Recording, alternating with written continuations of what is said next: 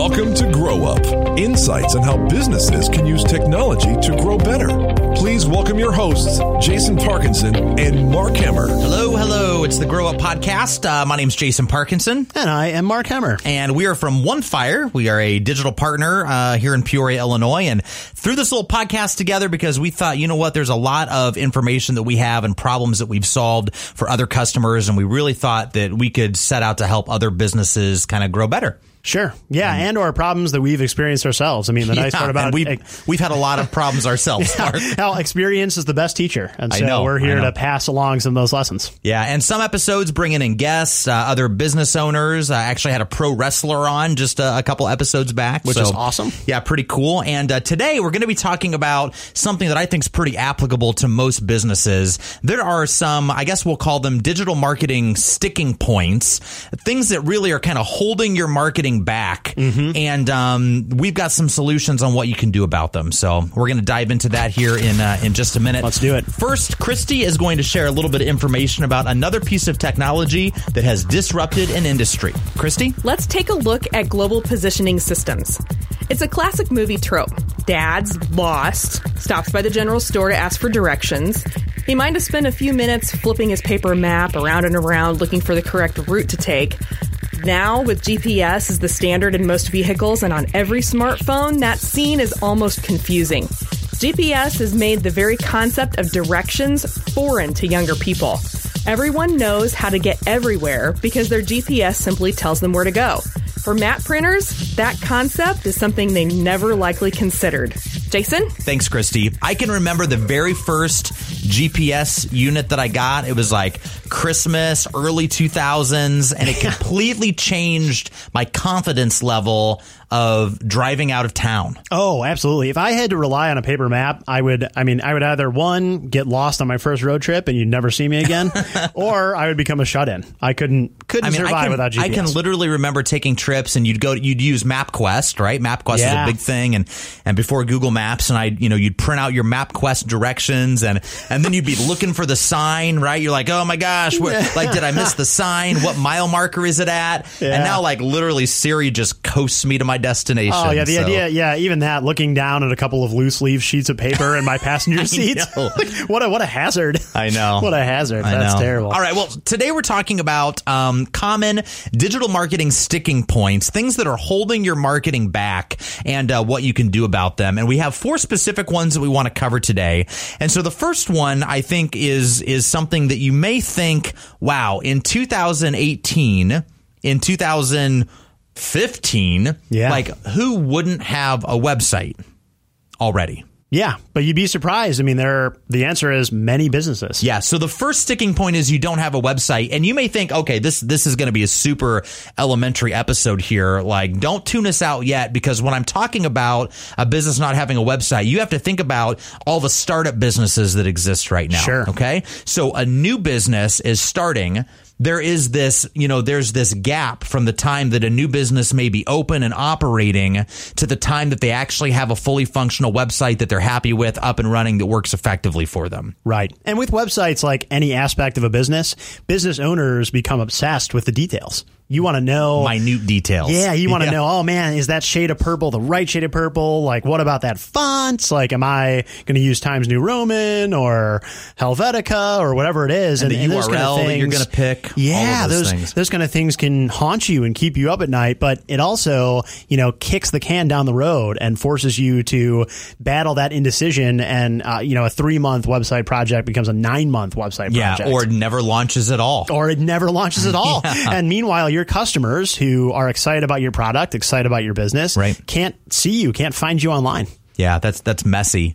And I think a lot of business owners and I've been guilty of this too. When you're getting ready to spin up a new brand or you're getting ready to launch a company, you know, you want that perfect URL, that perfect domain name, and mm-hmm. maybe the domain name that is available would even influence the name of your business because you know it's so important that you have some, you know, some cohesiveness. Right. But all of that stuff just takes so much time and energy and there are other ways and processes that you can put in place space to kind of launch quick and then refine over time. Yeah. So so what is that? Uh, you know, that's commonly referred to as growth driven design. Yeah, So and that, that's such a buzzword, growth driven design, but it is a model that we've kind of taken at OneFire as we're starting to, you know, consider our own website and even, um, you know, some of the work that we've done on, on other customers' websites. Um, I'll be upfront and say OneFire is not a website design company. There are thousands of really great website design companies.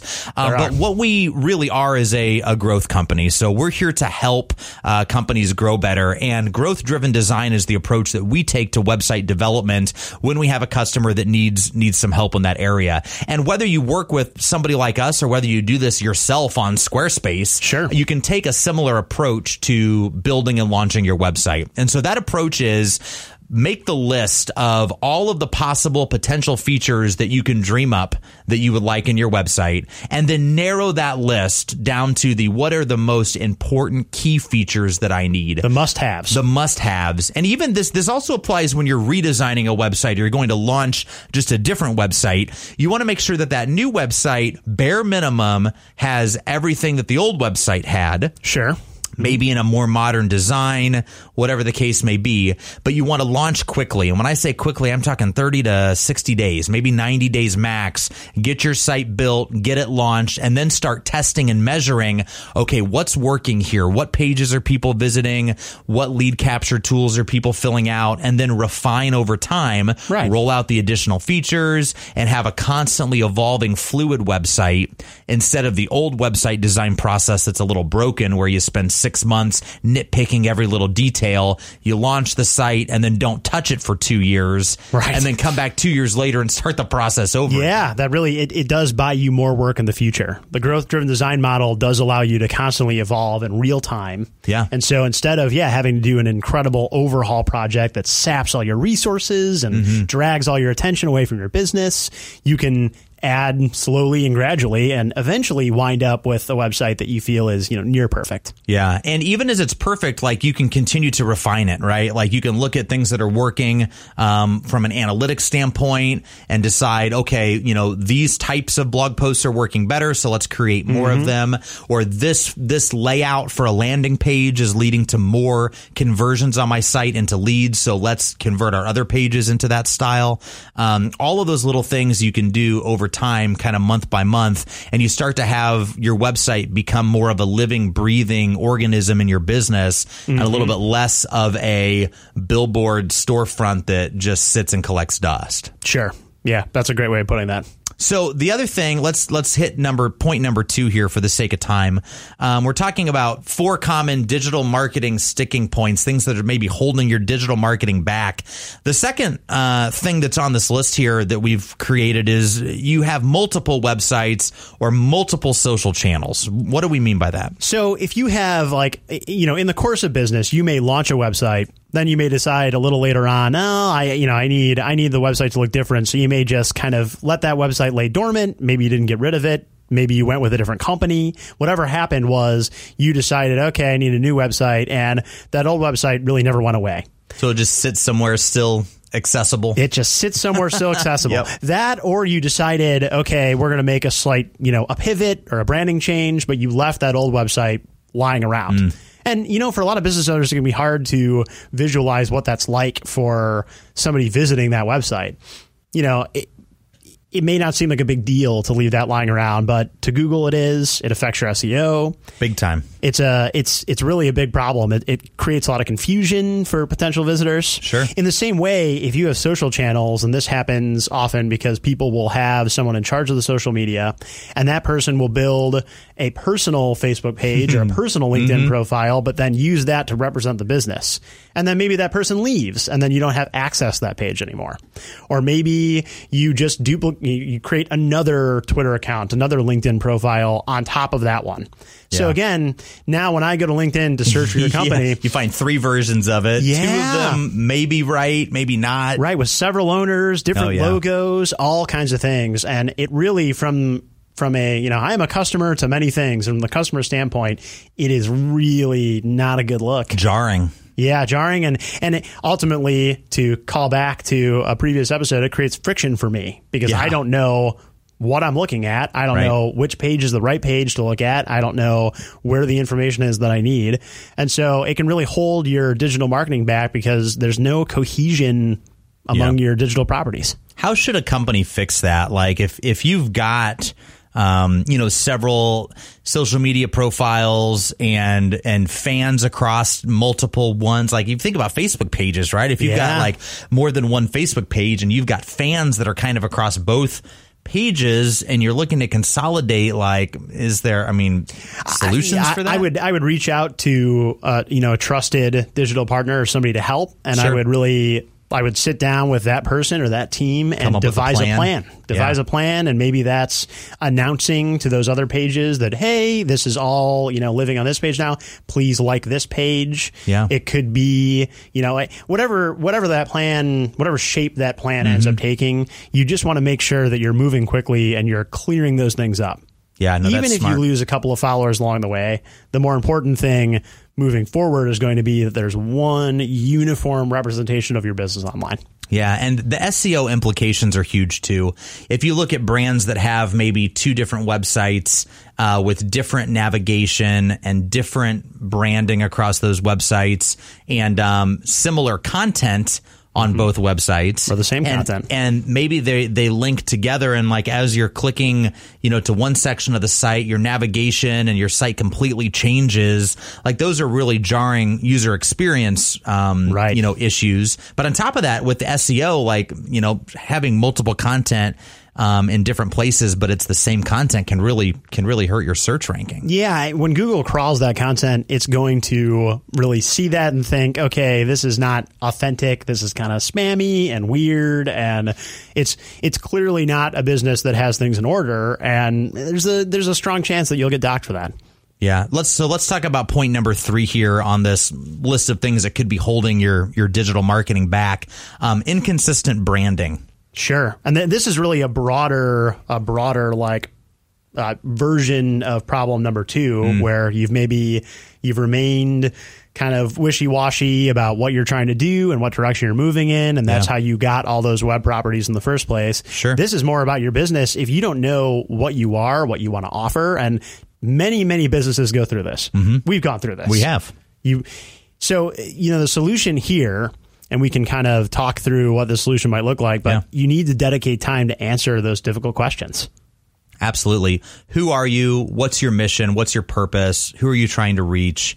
And um and what's it look like to get there? And then even on if you look at branding as even like the logos and the colors and the things within your company, like a number of businesses have not thought through, you know, hard and fast brand guidelines and here is our here is our logo and this is how we're going to use it and this is how we're going to, you know, speak about our our business. Um and it it turns into a problem. It does. Yeah, getting getting brand guidelines in place is a great solution to that. As part of answering that question, like being able to have something documented so that people can go back and reference, okay, here is here's the style guide for our business. What are our fonts? Yep. What are our colors? What are our like how can the logo be presented? Yeah. You know, brands that are really protective of that logo Mm-hmm. and those kind of signature things, they end up sticking out in people's minds more because they're presented the same way over and over again. Yeah. It's very deliberate. Yeah. So here's another thing kind of on that branding um, front. I think a lot of traditional marketing agencies,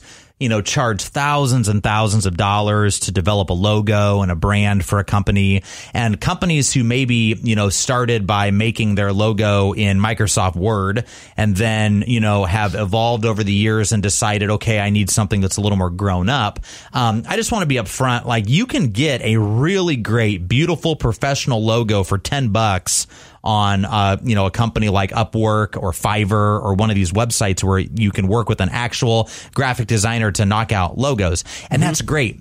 But you also have to look at what's the strategy in converting all of my old brand into this new brand. Yeah, right. great question. I'll use my DJ company as a good example of this. We have a logo. Our 20th year in business is next year, and um, thank you, thank you so much. Yeah, and yeah. um, our logo, I hate.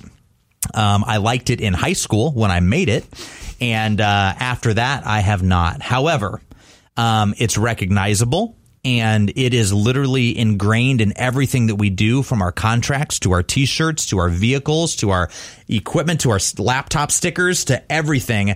And the cost and pain of changing that logo for my business is not worth the maybe small benefit in in updating mm. that logo. So as a small business you really have to consider if you can't update your brand in every place where your brand is located, then you probably shouldn't be updating your brand and you should you should, you know, that's a great that's a great piece of advice because yeah, those are a lot of the costs that you may not consider, but it would look really weird if your website has one logo and then your vehicle passes me on the street and the one. wrap has a different one. Yeah. I, that's that's confusing. Right. That's we, really confusing. We worked with a technology company on updating their um, their branding, and it was interesting. Like we didn't want to take the logo too far from the original.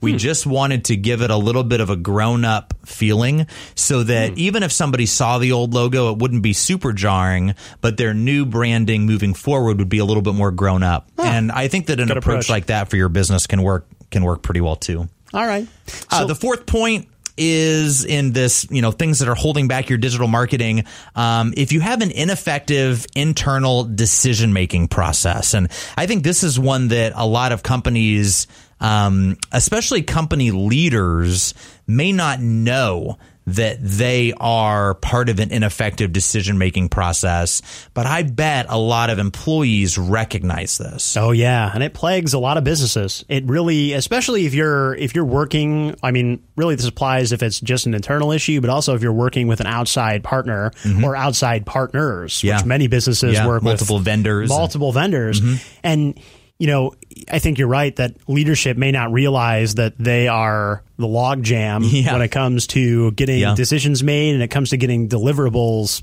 delivered. Right. And I think that, you know, as a leader, one of the best things you can do, and Mark, I probably don't ask you and our team this enough as a leader in at OneFire, but it's asking, okay, how do we improve this process and how do we help remove me from the process so that it can work you know, a little bit, a little bit better. Yeah. Oh, de- delegation is hard. I mean, you, I know you personally, you have very high standards yeah, for what I, leaves the building. A little bit of a micromanager. yeah. No, but I, I don't know if I'd, I don't know if I'd go that far, but I, I respect the fact that you want whatever leaves our building to be of the highest quality to meet your mark. And if it doesn't do that, you want to know about it before that happens. Yeah. And, you know, I think a lot of business owners are are similar. I they're agree. very passionate. They're very driven. They're very, you know, all about the brands that they've created. Yeah. But if that, you know, there's a there's a line where that becomes an impediment to the people that are trying to get the work done. Yeah, I agree with that. And you know, one of the things I'll just mention to other leaders, uh, an approach that I've kind of taken to help with this at One Fire is the 80% rule. So I look at um, you know, what we're delivering. And I want the quality of everything that leaves our building to be 100%. Hmm. But what I have to do is I have to understand is my end customer going to recognize if it's if it's any lower than 80% of mm-hmm. the best it could be? And that answer is yes. If it's lower than 80%, um, you know, that's a problem. But sure. if we can hit somewhere in that 80 to 100% mark, um, and deliver it to a customer and not forever, but when I'm delegating something, I know that we're going to go from 100% to somewhere around 85 or 90%. And then it's my responsibility as a leader to coach mm-hmm. you know the people that we've hired that we trust the experts that are on our team into getting that up a little bit closer to that 100% mark where I want to see it over time yeah, and so I think as a you know as a as a leader in your your own organization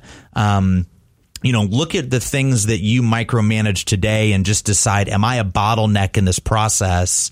Or ask your employees, ones that you trust that you know will give you an honest, an honest answer. answer. You know, everybody's got a couple of employees that'll give you an honest answer. Um, and, and, you know, be, be, you know, outright asking them, you know, am I the bottleneck and how do I fix that? Because yeah, you can really slow down the process and not even recognize that you're the one, you know, slowing yeah, it down. And you know, the unfortunate part is occasionally that ends up hampering results. It so sure you does. you decide, hey, I want to accomplish this in the marketing or the sales or the any any space of your business.